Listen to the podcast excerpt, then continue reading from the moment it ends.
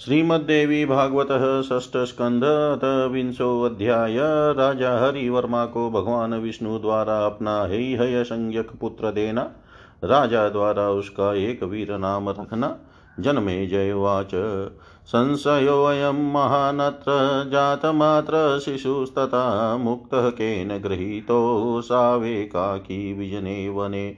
का गतिस्तस्य बालस्य जाता सत्यवती सुत व्याघ्रसिंहादिभिहिंस्रैगृहीतो नातिबालक व्यासुवाच लक्ष्मीनारायणो तस्मात् स्थाना च चलितो यदा तदेव तत्र चम्पाख्य प्राप्तो विद्याधर किल।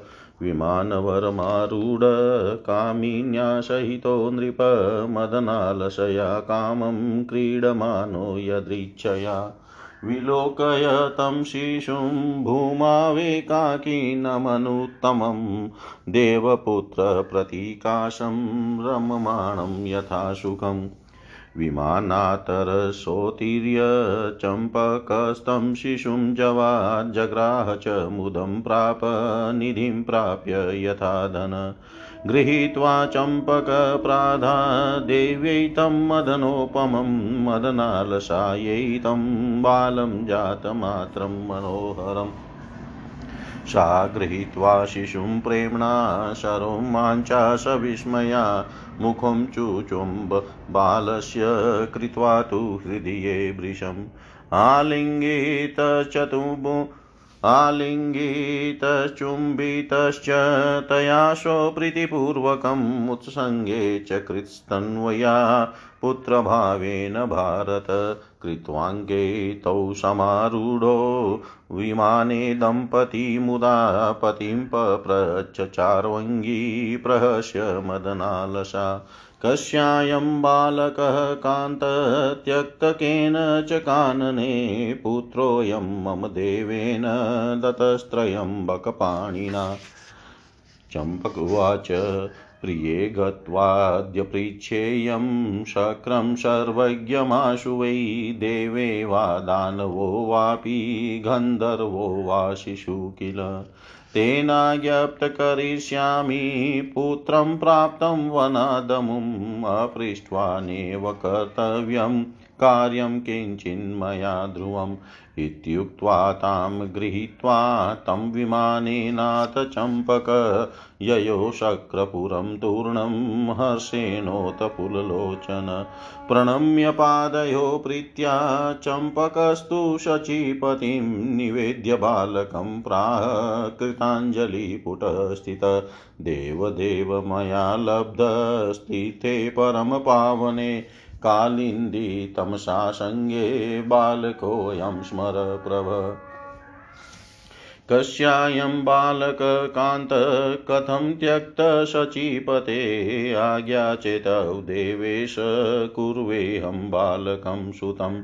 अतीव सुन्दरो बालप्रियाया वल्लभसुत कृत्रिमस्तु सुत प्रोक्तो धर्मशास्त्रेषु सर्वथा।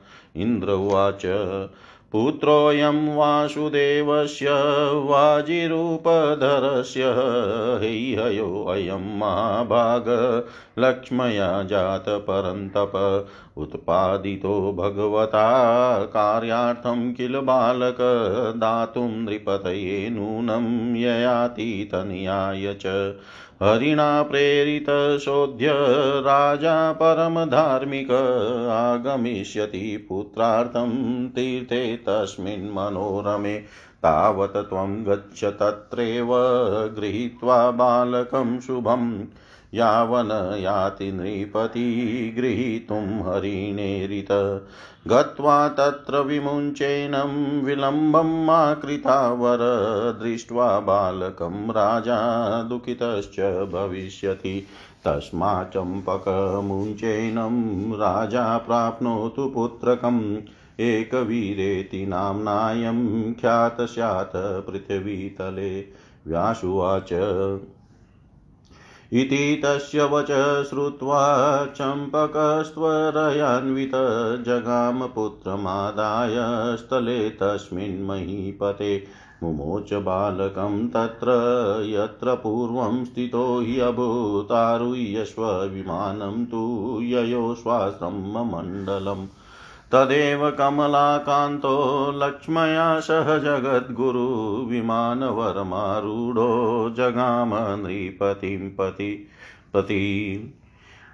दृष्टस्तथा तेन नृपेण विष्णुसमुत्तरस्तत्र विमानमुख्या जहस राजा हरिदर्शनेन पपात भूमौ खलु दण्डवत्। उत्तिष्ठवत्सेति हरिपतन्तम् आश्वासय भूमिगतं स्वभक्तं सोऽप्युत्सुको वासुदेवं पुरस्तं तुष्टावभक्त्या मुखरीकितोऽथ देवादिदेवाखिललोकनाथ कृपानिधे लोकगुरो रमेश। मन्दस्य मे ते किल दर्शन यत् सुदुर्लभं योगी जनेरलभ्यम् ये निष्प्रहास्ते विषयैरपेतास्तेषां त्वदीयं खलु दर्शनं स्यात्। आशापरोऽहं भगवनन्त योग्यो न ते दर्शय दर्शने देवदेव इति स्तुते इति स्तुतस्तेन नृपेण विष्णुस्तमाह वाक्येन सुधामयेन। वृष्णीश्वराजनमनसेप्सितं ते ददामि तुष्टस्तपसा तवेति ततो नृपस्तं प्रणिपत्तय पादयो प्रोवाच विष्णुं पुरतस्थितं च। तपस्तु तप्तं हि मया सुतार्ते पुत्रं ददस्वात्मशमं मुरारे। श्रुत्वा नृप प्रार्थितमादिदेवस्तमाह राजानमगो मोघवाक्यम् ययाति शुनो व्रज तत्र तीर्थे कलिन्दकन्या तमसा प्रसङ्गे। मयाद्य पुत्रस्तु यथे यथेप्सितस्ते तत्रैव मुक्तोऽस्त्यमित्तप्रभाव। लक्ष्मया प्रसूतो मम वीर्यजश्च कृतस्वाते गृहाण राजन्। श्रुत्वा हरे वाक्यमतीव मृष्टं सन्तुष्टचित्त प्रबभूव राजा। हरिस्तु दत्वेति वरं जगाम वैकुण्ठलोकं रमयायुतश्च। गतैहरोषोऽत ययाति शूनुर्ययावनुद्धातरथेन राजा। प्रेमान्वितस्तत्र सुतोऽस्ति यत्र वचो निशम्येति जनार्दनस्य। स तत्र गत्वातिमनोहरं तं ददसम्बालं भुवि खेलमानं मुखे निवेश्यैककरेण कृत्वा श्लक्षणं पदाङ्गुष्टमनन्यसत्त्व तं वीक्षय पुत्रं मदनस्वरूपं नारायणांसं कमलाप्रसूतम्। हरिप्रभावं हरिवर्मनामा हर्षप्रफुल्लान्नपङ्कजोऽभूत् गृह्णन् सुवेगात् करपङ्कजाभ्यां बभूव प्रेमान्वमग्नदेह मूर्धन्युपाग्राय मुदान्वितो वशो न नन्दराजा सुतमालिलिङ्ग मुखं समीक्ष्याति मनोहर तमुवाच नेत्राम्बुनिरुधकण्ठ दतोषि देवेन जनार्दनेन मात्रा हि पुत्रा वमदुःखभीते तप्तं मया पुत्र तपस्तवार्तेषु दुष्करं वर्षशतं च पूर्णम् तेनेव तुष्टेन रमाप्रियेण दतोषि संसारसुखोदयाय माता रमा त्वां तनुजं मदर्थे, त्यक्त्वा गताशा हरिणा समेता। धन्या तु साया प्रहसन्तमङ्कै कृत्वा सुतं त्वामुदितान्ननास्यात् त्वमेव संसारसमुद्रनौकारूपकृतपुत्रलक्ष्मीधरेण इत्येवमुक्त्वा नृपतिसुतं तं मुदा समादाययो गृहाय। पुरीसमीपे नृपमागतं तमाकर्ण्य सर्वै सचिवास्तु राज्ञ। ययुसमीपं नृपतेश्च लोका सोपायनास्ते सपुरोहिताश्च। बन्दिजना गायनकाश्च सूता समाययुसमुखमाशु राज्ञ। नृपपुरं प्राप्य पुरसमागतं जनं समाश्वास्य वाक्यश्च दृष्टया सम्पूजितपौरजनेन राजा विवेशपुत्रेण युतो नगर्याम् मार्गे सुलाजे कुसुमे समन्ताद्विकीर्यमाणो नृपतिर्जगाम। गृहं समृद्धं सचिवे समेत सुतं समादाय मुदा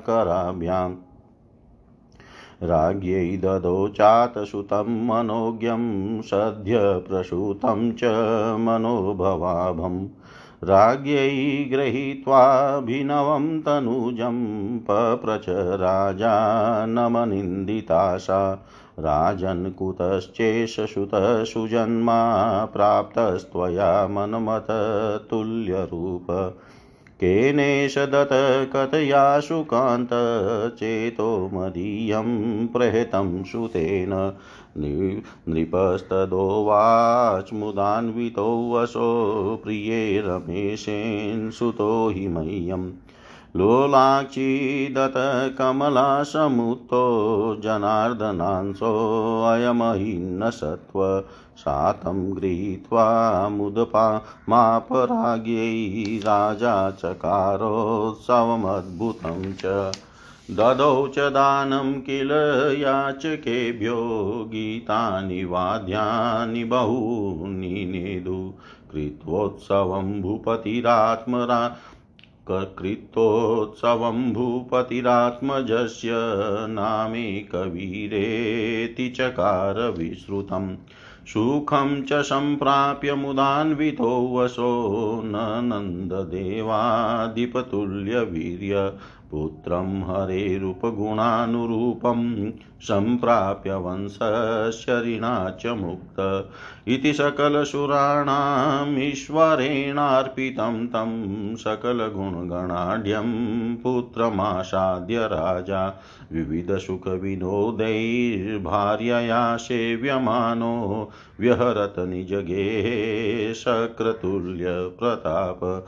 व्यहरत निजगेः शक्रतुल्यप्रताप जनमे जय बोले। हे मुनिवर, मुझे इस विषय में यह मान संशय हो रहा है कि भगवान ने उत्पन्न होते ही उस बालक का त्याग कर दिया। निर्जन वन में उस असहाय बालक की देखभाल किसने की? हे सत्यवती नंदन उस बालक की क्या गति हुई? बाघ, सिंह आदि हिंसक जानवर उस छोटे से बालक को उठा तो नहीं ले गए? व्यास जी बोले, हे राजन, जब भगवान विष्णु तथा लक्ष्मी जी उस स्थान से चले गए, उसी समय चंपक नामक विद्याधर उत्तम विमान पर आरूढ़ होकर अपनी प्रेयसी मद नालसा के साथ इच्छा पूर्वक विहार करते हुए संयोग वहाँ पहुँचा। देवपुत्र तुल्य उस उत्तम शिशु को पृथ्वी पर सुखपूर्वक अकेले खेलते हुए देख कर चंपक ने शीघ्रता पूर्वक विमान से उतर कर झट से उस बालक की, बालक को उठा लिया और वह उसी प्रकार आनंदित हो गया। जिस प्रकार कोई धनहीन व्यक्ति धन का खजाना पाकर आनंदित हो जाता है, कामदेव के समान अत्यंत सुंदर उस नवजात शिशु को उठाकर चंपक ने अपनी पतित पत्नी मदनालसा को सौंप दिया। उस बालक को लेते ही प्रेम से रोमांचित तथा विस्मित मदानलसा हृदय से लगाकर उस बालक का मुख चूमने लगी। हे भारत प्रीति पूर्वक हृदय से लगाने तथा चूमने के पश्चात उस तनवंगी मदा मदनालसा ने उसे अपना पुत्र समझकर गोद में ले लिया। उसे गोद में लेकर पति पत्नी प्रसन्नता पूर्वक विमान पर आरूढ़ हो गए। तब कमनीय अंगों वाली मदा मदनालसा ने हंसकर अपने पति से पूछा, हे कांत, बालक किसका है तथा किसने इसे निर्जन वन में छोड़ दिया है? त्रिनेत्रधारी भगवान शंकर ने इसे मुझे पुत्र रूप में दिया है।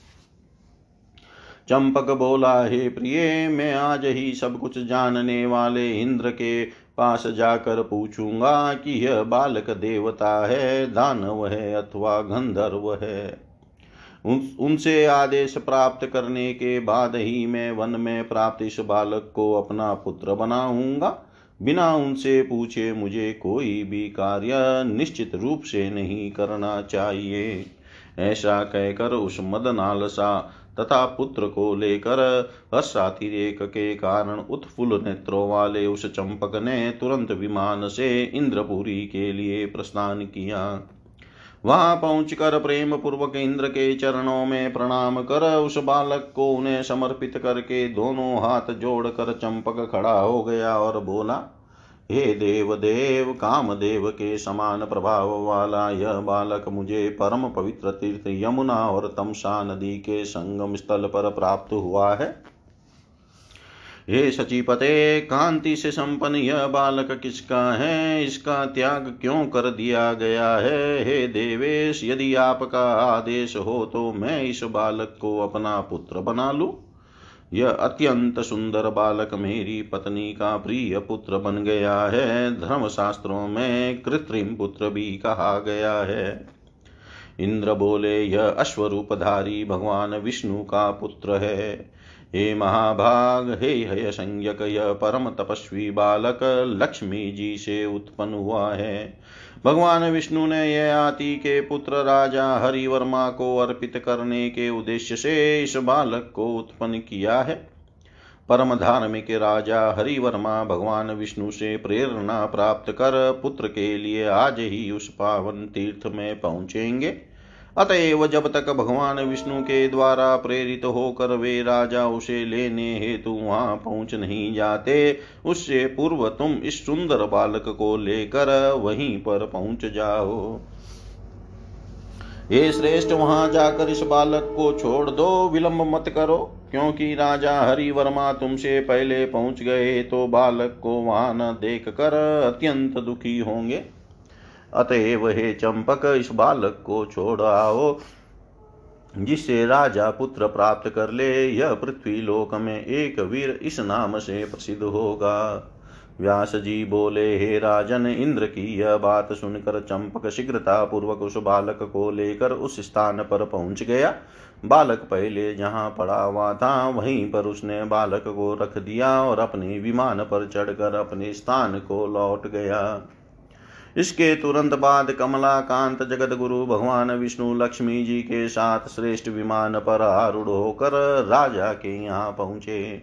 उस समय राजा हरिवर्मा ने भगवान विष्णु को उत्तम विमान से उतरते हुए देखा। भगवान के दर्शन से राजा अत्यंत हर्षित हुए और दंड की भांति उनके समक्ष पृथ्वी पर गिर पड़े। हे वत्स उठो ऐसा कहकर भगवान विष्णु ने भूमि पर पड़े हुए अपने भक्त को आश्वासन दिया। इसके बाद राजा हरिवर्मा भी उल्लासित होकर अपने सामने खड़े वासुदेव की भक्ति पूर्वक स्पष्ट वाणी में स्तुति करने लगे। हे देवादि देव हे अखिल लोकनाथ, हे कृपा निधे हे लोक गुरो हे रमेश आपका जो दर्शन योगी जनों के लिए भी अलभ्य है, वह मुझ ज्ञानी के लिए तो अत्यंत ही दुर्लभ था। जो लोग कामना रहित तथा विषयों से मुक्त हैं, उन्हें ही आपका दर्शन हो सकता है। हे भगवान, हे अनंत, हे देव देव केवल आशा परायण में वास्तव में आपके दर्शन के योग्य नहीं था। इस प्रकार उन राजा के स्तुति करने पर भगवान विष्णु ने अमृतमयी वाणी में उनसे कहा, हे राजन, मैं तुम्हारी तपस्या से प्रसन्न हूँ। अतः मैं तुम्हें मनोवांचित वरदान दूँगा। तुम मांग लो। तत्पश्चात राजा ने अपने सामने स्थित विष्णु के चरणों में सिर झुकाकर उनसे कहा, हे मुरारे, मैंने पुत्र प्राप्ति के लिए तपस्या की है। अतएव आप मुझे अपने ही सदृश पुत्र दीजिए। राजा की प्रार्थना सुनकर आदि देव भगवान विष्णु ने राजा से सार्थक वचन कहा, हे ययाति नंदन, तुम इसी समय यमुना तथा तमसा नदी के उस पावन संगम तीर्थ पर चले जाओ। हे राजन, आप जैसा पुत्र चाहते हैं, वैसा ही पुत्र मैंने वहाँ रख दिया है। मेरे तेज से प्रादुर्भूत वह पुत्र अमित प्रभाव वाला है तथा लक्ष्मी जी ने उसे उत्पन्न किया है। तुम्हारे लिए ही उसकी उत्पत्ति की गई है, अतः तुम उसे ग्रहण करो। भगवान विष्णु की अत्यंत मधुर वाणी सुनकर राजा के मन में प्रसन्नता हुई। राजा को यह वरदान देकर भगवान विष्णु लक्ष्मी जी के साथ वैकुंठ चले गए। भगवान विष्णु के चले जाने पर उन जनार्दन को, जनार्दन की बात सुनकर आनंद विभोरी आती नंदन राजा हरिवर्मा एक अप्रतिहत गति वाले रथ पर आरूढ़ होकर उस स्थान पर गए जहाँ बालक स्थित था। वहाँ पहुँचने पर परम तेजस्वी राजा ने उस अति मनोहर बालक को एक हाथ से पैर का कोमल अंगूठा मुख में डालकर भूमि पर खेलता हुआ देखा। लक्ष्मी जी से उत्पन्न भगवान विष्णु के अंश स्वरूप तथा उन्हीं के समान प्रभावशाली एवं कामदेव के सदृश रूपवान उस पुत्र को देख कर राजा हरिवर्मा का मुखारविंद हर्ष से खिल उठा। उस बालक को अपने कर कमलों से बड़ी तेज़ी से उठाते हुए राजा हरिवर्मा प्रेम सागर में मग्न हो गए। प्रसन्नता पूर्वक उसका मस्तक शुंग कर उन राजा ने पुत्र का आलिंगन किया और अत्यंत आनंद प्राप्त किया। उस बालक का अत्यंत मनोहर मुख देख कर प्रेम के अश्रु से रूंधे कंठ वाले राजा ने उनसे कहा, हे पुत्र, भगवान विष्णु तथा माता लक्ष्मी के द्वारा तुम मेरे लिए प्रदान किए गए हो। हे पुत्र, नरक भोग के दुख से भयभीत होकर मैंने तुम्हारे लिए पूरे सौ वर्षों तक अत्यंत कठोर तपस्या की है। उसी तप से प्रसन्न होकर रमाकांत विष्णु ने सांसारिक सुख भोगने के लिए तुम्हें पुत्र रूप में मुझे प्रदान किया है। लक्ष्मी जी, तुम्हारी जननी है। तुझ पुत्र को मेरे लिए छोड़कर वे भगवान विष्णु के साथ वैकुंठ चली गई है। अब वह माता धन्य होगी जो तुझ जैसे हँसते हुए पुत्र को अपनी गोद में लेकर आनंद प्राप्त करेगी। हे पुत्र, मेरे लिए संसार सागर को पार करने के लिए तुम नौका स्वरूप हो, जिसे साक्षात लक्ष्मीपति भगवान विष्णु ने उत्पन्न किया है। ऐसा कहकर राजा हरिवर्मा प्रसन्नता पूर्वक उस पुत्र को लेकर अपने घर की ओर चले गए। राजा नगर के समीप आ गए हैं। ऐसा सुनकर राजा के सभी सचिव तथा उनके प्रजा वर्ग पुरोहितों के साथ समस्त उपहार सामग्री लेकर उनके पास पहुँच गए। सूतबंदी जन तथा गायक गण भी राजा के सामने उनका यशोगान करते हुए शीघ्र ही आ गए। नगर में आकर राजा हरिवर्मा अपने समुख उपस्थित लोगों को स्नेह भरी दृष्टि तथा मधुर वचनों से आश्वस्त करके नगर वासियों द्वारा भली भांति पूजित होकर पुत्र के साथ नगरी में प्रविष्ट हुए। नगर में जाते समय रास्ते भर राजा के ऊपर लाजा तथा फूलों की वर्षा की जा रही थी। सचिवों के साथ अपने समृद्धिशाली महल में पहुँचने पर राजा ने हर्षपूर्वक कामदेव के तुल्य कांतिमान तथा मनोहर नवजात पुत्र को दोनों हाथों में लेकर रानी को दिया, रानी को दे दिया। उस बालक को गोद में लेकर पुण्यात्मा रानी ने राजा से पूछा, हे राजन, कामदेव के समान सुंदर तथा उत्तम कुल में उत्पन्न इस पुत्र को आपने कहाँ से प्राप्त किया?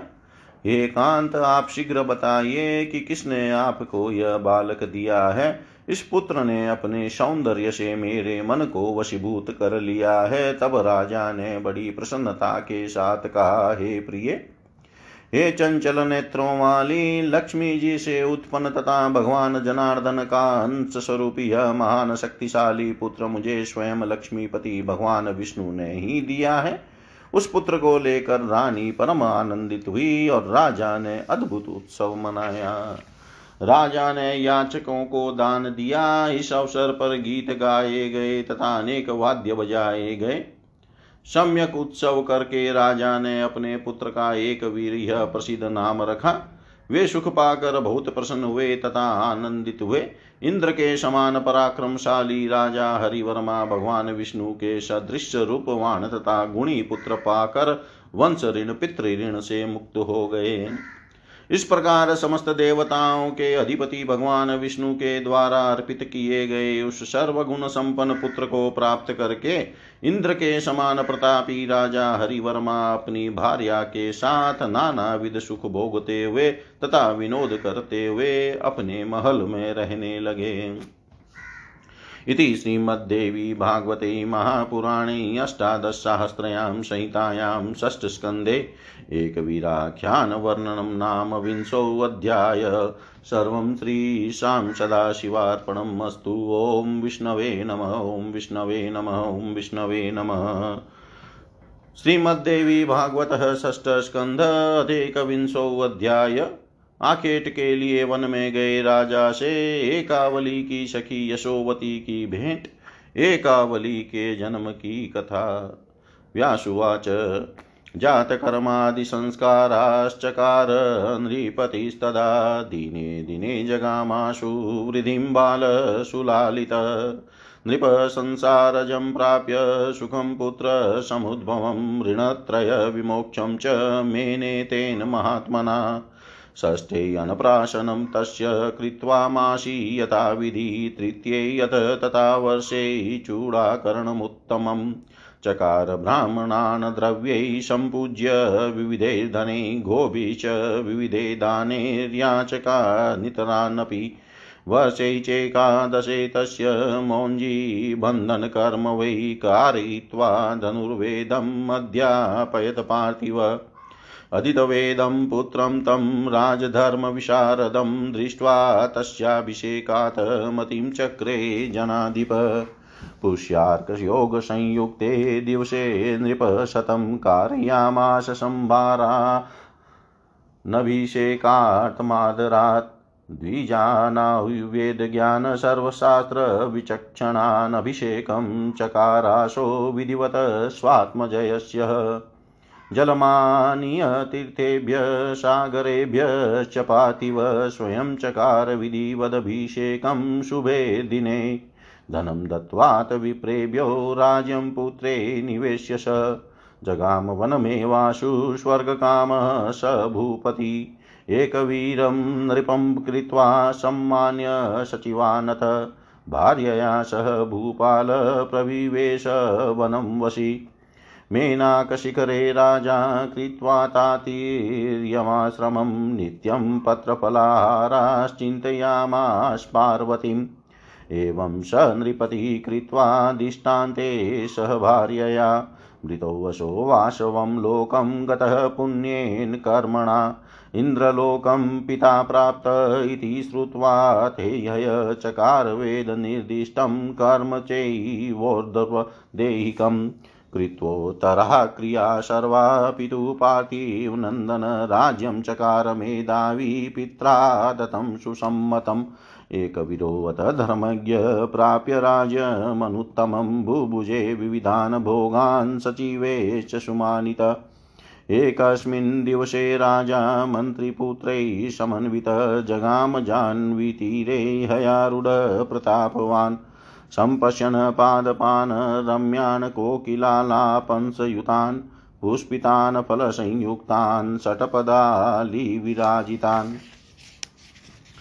मुनीनामाश्रमान् दिव्यान् वेदध्वनिनिनादितान् होमधूमावृताकाशान् मृगशावसमावृतान् केदाराञ्चालिशम् पक्वान् गोपिकाभिः सुरक्षितान् प्रफुल्लपङ्कजारामानिकुञ्जाश्च मनोरमाम् प्रेक्षमाण प्रियालास्तु चम्पकान् पनसद्रुमान् बकुलास्तिलकानीपान् मन्दारास्प्रफुल्लितान् शालास्तालास्तमालास्जम्बूच्युतकदं कान् सगञ्छ सगच जाह्नवीतो ये प्रफुल्लं शतपत्रकं पङ्कजं चातिगन्धाढ्यं पश्य धवनीपति दक्षिणे जलज स्यात् पाशवे कमललोचनां कनकाभां सुकेशीं च कम्बुग्रीवां, कृशोदरीं बिम्बोष्ठीं सुन्दरीं, किञ्चित् समुद्यत्य सुपयोधराम्। सुनाशां चारु सर्वाङ्गीं पश्यत कन्यकां नृपरुदतीं तां सखीं त्यक्त्वा विवला दुःखपीडिताम् साश्रुनेत्रां क्रन्दमानां विजने कुररीमिव संवीक्षय राजा पप्रच कन्यकां शोककारणम् सुनसे ब्रूहि काशी त्वं कस्य पुत्री शुभानने गन्धर्वीं देवकन्यात कथं रोदिषि सुन्दरी कथमेकाकिनी बाले त्यक्ता केन्पिकस्वरे पतिस्ते क्व गतकान्ते पीता वा ब्रूहि साम्प्रतम्।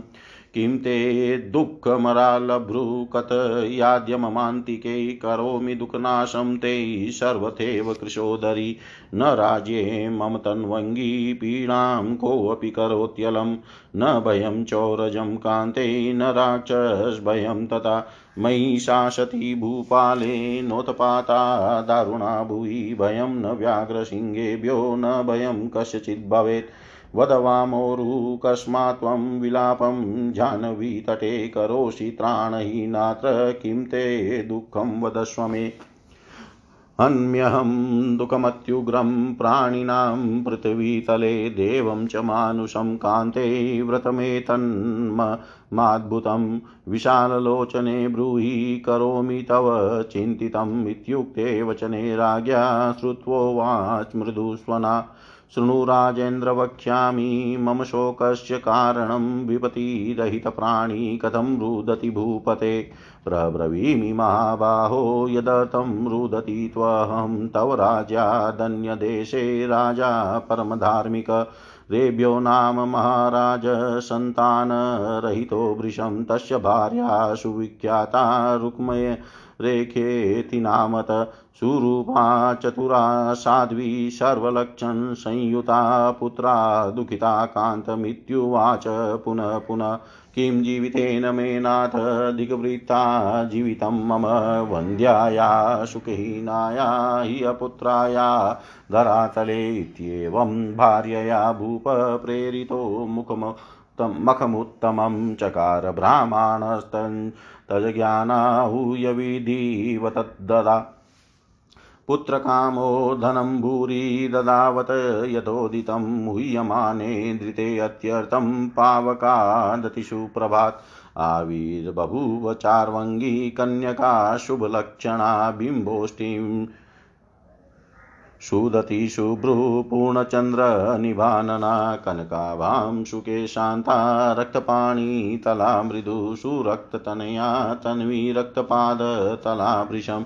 भूतासनात् समुद्भूता होत्रा सा स्वीकृता तदा, होता प्रोवाच राजानं गृहीत्वा तां सुमध्यमाम् राजन् पुत्रीं गृहाणे माँ सर्वलक्षण संयुतामेकावलीव सम्भूता हूयमाना भूतासनात् नाम्ना चैकावली लोके ख्याता पुत्री भविष्यति सुखितो भव भूपालपुत्र्या पुत्रसमानया सन्तोषं कुरु राजेन्द्र दत्ता देवेन विष्णुना होतुर्वाक्यं नृपः श्रुत्वा दृष्ट्वा तां कन्यकां शुभाम्।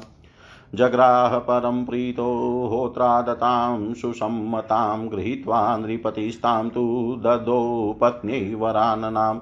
आभाष्य रुक्मरेखा, आभाष्य रुक्मरेखायै गृहाण सुभगे सुतां सा तां कमलपत्राक्षीं प्राप्य कन्यां मनोरमां जसमुदिता राज्ञी पुत्रं प्राप्य यथाशुभं चकारमङ्गलं कर्म जातकर्मादिकं शुभम् पुत्रजन्मसमुत्थं यत तत्सर्वं विधिवत्ततः समाप्य चमकं राजा द्विजेभ्यो दक्षिणां शुभाम्। दत्त्वा विसृज्य विप्रेन्द्रान् मुदं प्राप महीपति दिने दिने असितापाङ्गी पुत्रवृद्धया भवो मुदं च परमां प्राप नृपभार्या सुतान्विता उत्सवस्तदीने तस्य प्रवृतः सुतजन्मज। पुत्री पुत्रसमात्यर्थं बभूववल्लभा किल राज्ञो मन्त्रिसुता चाहं सुबुधे मनवता कृते। यशोवती च मे नाम समानं वयं या आवयो वश्यां कृत्वा राज्ञा क्रीडनाय तया सह। सदा सहचरी जाता प्रेमयुक्ता दिवानिशम् एकावली गन्धवन्ती यत्र पद्मा निपश्यति तत्र सारमते बाला नान्यत्र सुखमाप्नुयात् सुदूरे जाह्नवीतीरे भवन्ति कमलान्यपि। रम्यमाणा तत्र याता, मत्समेता, सखीयुता, मया निवेदितं राजन्, पुत्री ते कमलाकरान्। प्रेक्षमाणातिदूरे सा प्रयाति, निर्जने वने निषेधितात्, पित्रासौ गृहे कृत्वा जलाशयान्। कमलान् वापयित्वात् पुष्पितान् भ्रम ब्रह्मरावृतान् तथापि निर्ययो बाला कमलाशक्तचेतना तदा राज्ञा रक्षपाला प्रेरिता शस्त्रपाणय एवं रचायुता तन्वी मत्समेता सखीयुता क्रीडात् जाह्नवीतो ये नित्यमायाति याति च क्रीडात् जाह्नवीतो ये नित्यमायाति याति च व्यास जी बोले, हे राजन, तत्पश्चात राजा हरिवर्मा ने बालक के जात कर्म आदि संस्कार किए, भली भांति पाली, पालित पोषित होने के कारण वह बालक दिनों दिन शीघ्रता से बढ़ने लगा। इस प्रकार पुत्र जनित सांसारिक सुख प्राप्त करके उन महात्मा नरेश ने अपने को अब तीनों ऋणों से मुक्त मान लिया। राजा हरिवर्मा ने छठे महीने में बालक का अन्नप्राशन संस्कार करके तीसरे वर्ष में शुभ मुंडन संस्कार विधि विधान के साथ संपन्न किया। इनमें ब्राह्मणों की सम्यक पूजा करके उन्हें विविध धन द्रव्यों तथा गौों को दा गौों का दान दिया गया और अन्य याचकों को भी नाना विध दान दिए। ग्यारहवें वर्ष में उस बालक का यज्ञोपवित संस्कार कराकर राजा ने उसको धनुर्वेद पढ़वाया। राजा हरिवर्मा ने उस पुत्र को धनुर्वेद तथा राज धर्म में पूर्ण निष्णात हुआ देख कर उसका राज्याभिषेक करने का निश्चय किया। तत्पश्चात श्रेष्ठ राजा ने पुष्यार्क योग से युक्त शुभ दिन में बड़े आदर के साथ अभिषेक हेतु सभी सामग्रियाँ एकत्र करवाई। सभी शास्त्रों में पूर्ण पारंगत तथा वेद वेता ब्राह्मणों को बुलाकर उन्होंने विधिवत अपने पुत्र का अभिषेक संपन्न किया। सभी तीर्थों तथा समुद्रों से जल मंगाकर राजा ने शुभ दिन में पुत्र का स्वयं अभिषेक किया। तत्पश्चात ब्राह्मणों को धन देकर तथा पुत्र को राज्य सौंप कर उन राजा हरिवर्मा ने स्वर्ग प्राप्ति की कामना से वन के लिए शीघ्र ही प्रस्थान किया। इस प्रकार एक वीर को राजा बनाकर तथा योग्य मंत्रियों को नियुक्त कर इंद्रियजित राजा हरिवर्मा ने अपनी भार्या के साथ वन में प्रवेश किया। मेनाक पर्वत के शिखर पर तृतीय आश्रम वानप्रस्थ का आश्रय लेकर वे राजा प्रतिदिन वन के पत्तों तथा फलों का आहार करते हुए भगवती पार्वती की आराधना करने लगे। इस प्रकार अपनी भार्या के साथ वानप्रस्थ आश्रम का पालन करके वे राजा प्रारब्ध कर्म के समाप्त हो जाने पर मृत्यु को प्राप्त हुए और अपने पुण्य कर्म के प्रभाव से इंद्रलोक चले गए। पिता इंद्रलोक चले गए। ऐसा सुनकर हे एक वीर ने वैदिक विधान के अनुसार उनका औध्रवदेहिक संस्कार संपन्न किया। पिता की सभी श्राद्ध आदि क्रियाएँ संपन्न करके सबकी सहमति से पिता द्वारा दिए गए राज्य पर वह मेधावी राजकुमार एक वीर शासन करने लगा। उत्कृष्ट राज्य प्राप्त करके धर्मपरायण एक वीर सभी मंत्रियों से सम्मानित रहते हुए अनेक विध सुखों का उपभोग करने लगे। एक दिन प्रतापी राजा, एक वीर मंत्रियों के पुत्रों के साथ घोड़े पर आरूढ़ होकर गंगा के तट पर गए। वहाँ उन्होंने कोकिलों की कूज से गुंजित ब्रह्मरों की पंक्तियों से सुशोभित तथा फलों फूलों से लदे मनोहर वृक्षों, वेद पाठ की ध्वनि से निनादित, हवन के धुएँ से आच्छादित आकाश मंडल वाले मृगों के छोटे शिशुओं से आवृत दिव्य मुनि आश्रमों गोपिकाओं के द्वारा सुरक्षित तथा पके हुए शाली धान्य से युक्त खेतों, विकसित कमलों से सुशोभित अनेक सरोवरों तथा मन को आकर्षित करने वाले निकुंजों को देखा। उन राजा एक वीर ने प्रियाल चंपक, कटहल, बकुल, तिलक, नीप, पुष्पित, मंदार, साल ताल तमाल, जामुन, आम और कदम के आदि वृक्षों को देखते हुए कुछ दूर आगे जाने पर गंगा के जल में उत्कृष्ट गंध युक्त एक खिला हुआ शतदल कमल देखा। राजा ने उस कमल के दक्षिण भाग में कमल सदृश नेत्रों वाली, स्वर्ण के समान कांति वाली, सुंदर केश पाश वाली शंखतुल्य गर्दन वाली कृषकटी प्रदेश वाली बिंबा फल के समान ओष्ट वाली किंचित स्फुट पयोधर वाली मनोहर नासिका वाली तथा समस्त सुंदर अंगों वाली एक सुंदरी कन्या को देखा अपनी सखी से बिछुड़ जाने से व्याकुल होकर दुखपूर्वक विलाप करती हुई निर्जन वन में आँखों में आँसू भरकर कुररी पक्ष की पक्षी की भांति क्रदन करती हुई उस कन्या को देख कर राजा एक वीर ने उससे शोक का कारण पूछा, हे सुंदर नासिका वाली, तुम कौन हो? हे सुमुखी, तुम किसकी पुत्री हो? तुम गंधर्व कन्या हो अथवा देव कन्या? हे सुंदरी, तुम क्यों रो रही हो? यह मुझे बताओ। हे बाले, तुम यहाँ अकेली क्यों हो? हे पिक्ष्वरे तुम यहाँ किसने छोड़ दिया है? हे प्रिय, तुम्हारे पति अथवा पिता इस समय कहाँ चले गए हैं? मुझे बताओ। हे वक्र भावों वाली, तुम्हें क्या दुख है? उसे मेरे सामने अभी व्यक्त करो। हे कृषोधरी मैं सब प्रकार से तुम्हारा दुख दूर करूँगा।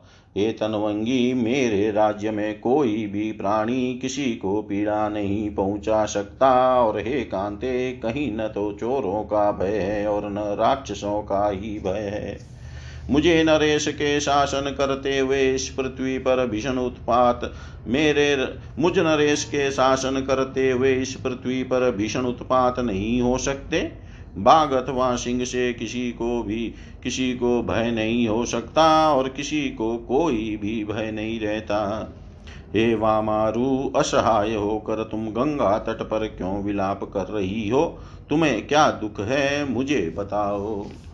हे कांते, मैं जगत के प्राणियों के अत्यंत भीषण देविक तथा मानुषिक कष्ट को भी दूर करता हूँ। यह मेरा अद्भुत व्रत है। हे विशाल नयने, बताओ, मैं तुम्हारा वांछित कार्य करूँगा। राजा के ऐसा कहने पर उसे सुनकर मधुर भाषिनी कन्या ने कहा, हे राजेंद्र, सुनिए, मैं आपको अपने शोक का कारण बता रही हूँ। हे राजन विपदा रहित प्राणी भला क्यों रोएगा? हे महाबाहो, मैं जिस लिए रो रही हूँ, वह आपको बता रही हूँ। आपके राज्य से भिन्न दूसरे में, देश में रेभ्य नामक एक महान धार्मिक राजा है। वे महाराज संतानहीन है। उनकी पत्नी रुकमरे का इस नाम से प्रसिद्ध है। वे परम रूपवती, बुद्धिमती, पतिव्रता तथा समस्त शुभ लक्षणों से संपन्न है। पुत्रहीन होने से दुखित रहने के कारण वे अपने पति से बार बार कहा करती थी, हे नाथ मेरे इस जीवन से क्या लाभ? इस जगत में मुझ बंध्या पुत्रहीन तथा सुख रहित नारी के इस व्यर्थ जीवन को धिकार है। इस प्रकार अपनी भार्या से प्रेरणा पाकर राजा रेभ्य ने यज्ञ के ज्ञाता ब्राह्मणों को बुलाकर विधिवत उत्तम यज्ञ संपन्न किया। पुत्र अभिलाषी राजा रेभ्य ने शास्त्रोक्त रीति से प्रचुर धन दान दिया। घृत की आहुति अधिक पड़ते रहने से तीव्र प्रवाह युक्त अग्नि से सुंदर अंगों वाली शुभ लक्षणों से संपन्न बिंबा फल के समान ओष्ट वाली सुंदर दांतों तथा भोहों वाली पूर्ण चंद्रमा के समान मुख वाली, स्वर्ण के समान आभा वाली, सुंदर केशों वाली, रक्त हथेलियों वाली, कोमल सुंदर लाल नेत्रों वाली कृष शरीर वाली तथा रक्तपाद तल तलवे वाली एक कन्या प्रकट हुई। तब होता ने अग्नि से उत्पन्न हुई उस कन्या को स्वीकार कर लिया। इसके बाद उस सुंदर कन्या की, कन्या को लेकर होता ने राजा रेब्य से कहा, हे राजन, समस्त शुभ लक्षणों से संपन्न इस पुत्री को ग्रहण कीजिए। हवन करते समय अग्नि से उत्पन्न यह कन्या मोतियों की माला के समान प्रतीत होती है। अतः हे राजन, यह पुत्री जगत में एकावली नाम से प्रसिद्ध होगी। पुत्र तुल्य, इस कन्या को प्राप्त कर आप सुखी हो जाएँ। हे राजेंद्र, संतोष कीजिए, भगवान विष्णु ने आपको यह कन्या दी है। होता की बात सुनकर राजा ने उस सुंदर कन्या की ओर देख कर होता के द्वारा प्रदत्त उस कन्या को अति प्रसन्न होकर ले लिया। राजा ने सुंदर मुख वाली उस कन्या को लेकर के अपनी भार्या रुक्म रेखा को यह कहकर दे दिया कि हे शुभ सुभगे, इस कन्या को स्वीकार करो। कमल पत्र के समान नेत्रों वाली उस मनोहर कन्या को पाकर रानी बहुत हर्षित हुई। वे ऐसी सुखी हो गई, मानो उन्हें पुत्र प्राप्त हो गया हो। तत्पश्चात राजा ने उसके जात कर्म आदि सभी शुभ मंगल कार्य संपन्न किए तथा पुत्र जन्म के अवसर पर होने वाले जो कुछ भी कार्य थे, वे सब उन्होंने विधि पूर्वक संपन्न कराए। यज्ञ संपन्न करके राजा रेभ्य ब्राह्मणों को विपुल दक्षिणा देकर तथा सभी विप्रेंद्रों को विदा कर अत्यंत आनंदित हुए। श्याम नेत्रों वाली वह कन्या पुत्र वृद्धि के समान दिनों दिन बढ़ने लगी। उसे देख कर उस समय रानी अपने को पुत्रवती समझकर परम आनंदित हुई। उस दिन महल में ऐसा उत्सव मनाया गया, जैसा पुत्र जन्म के अवसर पर मनाया जाता है। वह पुत्री उन दोनों के लिए पुत्र के सदृश प्रिय, पुत्र के ही सदृश प्रिय हो गई। हे शुभुदे, हे कामदेव सदृश रूप वाले, मैं उन्हीं राजा रेभ्य की मंत्री की पुत्री हूँ। मेरा नाम यशोवती है। मेरी तथा एकावली की अवस्था सम्मान है। उसके साथ खेलने के लिए राजा ने मुझे उसकी सखी बना दिया। इस प्रकार मैं उसकी सहचरी बनकर प्रेम पूर्वक दिन रात उसके साथ रहने लगी। एकावली जहाँ भी सुगंधित कमल देखती थी, वह बाला वहीं खेल खेलने लग जाती थी। अन्यत्र कहीं भी उसे सुख नहीं मिलता था। एक बार गंगा के तट पर बहुत दूर कमल खिले हुए थे। राजकुमारी एकावली सखियों सहित मेरे साथ घूमती हुई वहाँ चली गई। इससे चिंतित होकर मैंने महाराज रेब्य से कहा, हे राजन, आपकी पुत्री एकावली कमलों को देखती हुई बहुत दूर निर्जन वन में चली जाती है। तब उसके पिता ने घर पर ही अनेक जलाशयों का निर्माण कराकर उनमें पुष्पित तथा भौरों से आवृत कमल लगवाकर उसे दूर जाने से मना कर दिया। इस पर भी मन में कमलों के प्रति आसक्ति रखने वाली वह कन्या बाहर निकल जाती थी, तब राजा ने उसके साथ हाथों में शस्त्र धारण किए हुए रक्षक नियुक्त कर दिए। इस प्रकार रक्षित होकर वह सुंदरी मेरे तथा सखियों सहित क्रीड़ा के लिए गंगा तट पर प्रतिदिन आया जाया करती थी। इति श्रीमद्देवी भागवते महापुराणे अष्टादशसहस्रयां संहितायां षष्ठस्कन्धे राजपुत्र्या एकावल्या वर्णनं नामेकविंशोऽध्याय सर्वं श्रीशां सदाशिवार्पणम् अस्तु। ॐ विष्णवे नमः, ॐ विष्णवे नमः, ॐ विष्णवे नमः।